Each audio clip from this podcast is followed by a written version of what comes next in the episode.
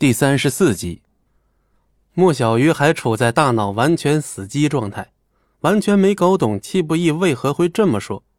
这不是要他自取其辱去吗？撒手！你们这些看门狗也敢对我动手动脚！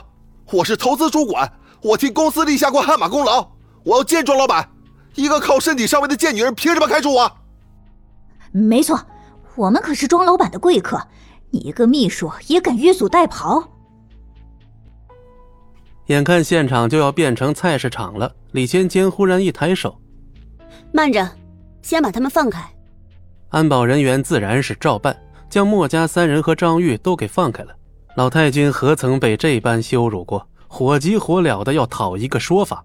没错，不就是个秘书，还不知道是怎么上位的，也敢狐假虎威？李芊芊，平日里看在庄老板的面子上，我一直礼让你三分。没想到你还得寸进尺了，张玉，你刚才骂我什么？骂你什么？哼，你以为我不知道？要不是你把庄老板伺候爽了，你能有这么大的权利？敢做还怕被说？张玉理了理领带，冷着脸说：“就是，我看庄老板不和我们签合同，就是你在搞鬼。”莫小军顺势把黑锅甩给了李芊芊。得罪谁都不要得罪女人，看来他们不懂这个道理啊。戚不义在莫小鱼的身边低声笑道：“莫小鱼有些不解，但是他马上就明白了。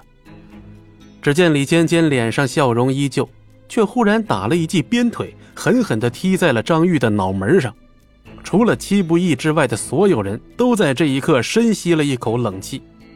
这位穿着 OL 制服。”脚踩高跟鞋的美丽女人，居然还有这样的身手！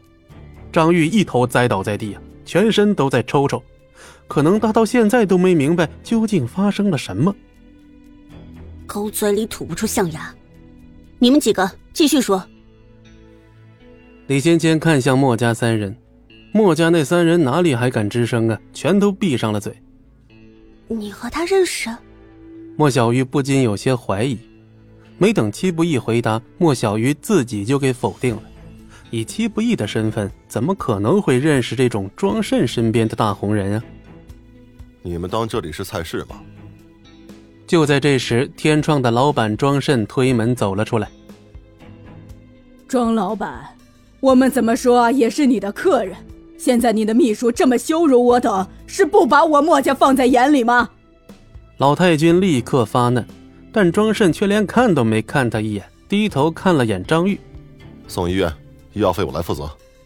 是，安保不敢怠慢，立刻照办。庄老板，难道这就是天创的待客之道吗？居然把我们当乞丐一样赶！庄慎轻描淡写的瞥了墨家三人一眼，面无表情的反问：“请问，墨家有什么资格让我放在眼里？”老太君气死了。墨家在姑苏虽然排不上号，可这位老太君却一向自视甚高，平时对礼仪啊、排场啊非常的讲究。我已经给过你们一次机会，没想到你们居然蠢到连份计划书都没准备。当我庄慎是慈善家呀，给你们饭吃，还要帮你们准备好碗筷。老太君脸色铁青，心里已经把张玉给骂了无数遍。要不是他信誓旦旦的保证说只是走个过场，他怎么会犯这么低级的错误呢？庄老板，我们不是没有准备，只是……老太君的语气立刻软了下来，可话还没说完就被庄慎给打断了。我没兴趣听理由，请便。我想应该不用麻烦安保了吧？老太君，现在该如何是好？总不能白白错过这么好的机会吧？闭嘴！老太君心烦意乱的骂道。